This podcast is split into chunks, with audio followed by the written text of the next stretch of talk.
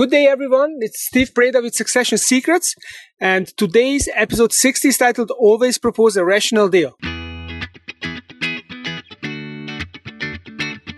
Welcome to the Succession Secrets Podcast, where you can grow, groom, and graduate from your business in just seven minutes a day. And now, here is your host, Steve Preda. So, welcome back, Succession Seekers. And today I would like to talk with you about deal making. And this topic came out this morning in conversation with one of my clients who is about to negotiate a deal with, with a business partner. And we weighed the pros and cons of different options and different offers. And one of the offers that uh, my client came up with looked like a nice offer for him, but it was very hard to rationally uh, justify it. It was more of an emotionally formulated offer. It's something that my client felt that he deserved to get, but it, it somehow it didn't make sense. And so we had this discussion about how to structure the offer, and it recalled some of my memories as an investment banker of deals that worked out well and, and deals that didn't work out well. And and the deals that worked out well involved parties who were transparent with each other.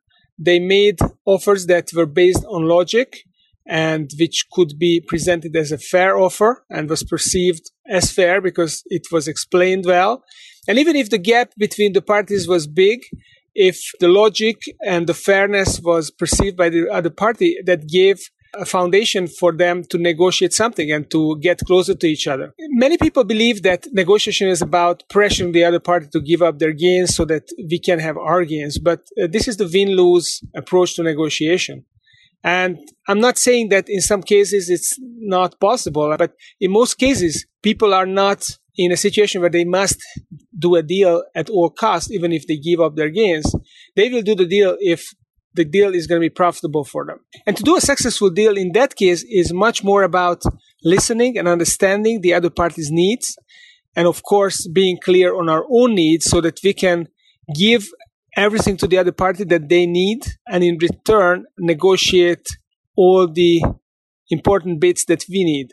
So basically give as much as possible of what they need and what we can dispense with, and then extract the maximum concession in return on the points that we need.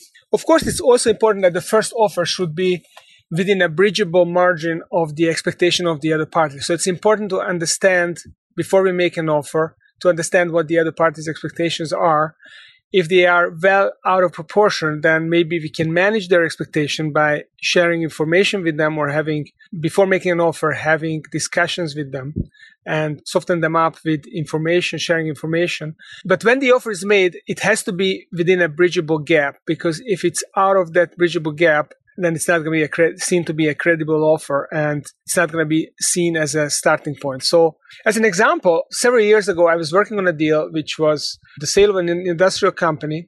And the industrial company was based on an old site. It was about 50 year old site. And there was a history of that site that people didn't know.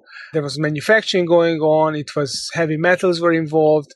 So there was some contamination of the soil on the site and also the building was quite old, so the electrical system was was old in the building and probably needed the replacement or repair. Now the deal wasn't that big; it was about six million dollars. But when the buyer made the offer, they made that a fair offer or something that was within the margin of toleration from the expectation of the seller. But some of the conditions attached to the offer were were seen to be unfair.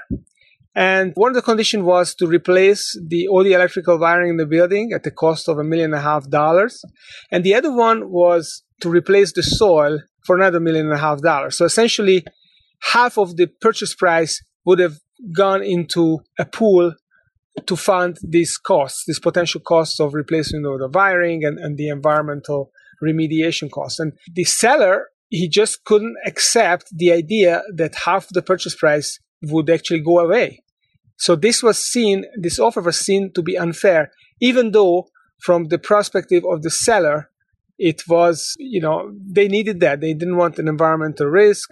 They wanted a, sound building with electrical wiring.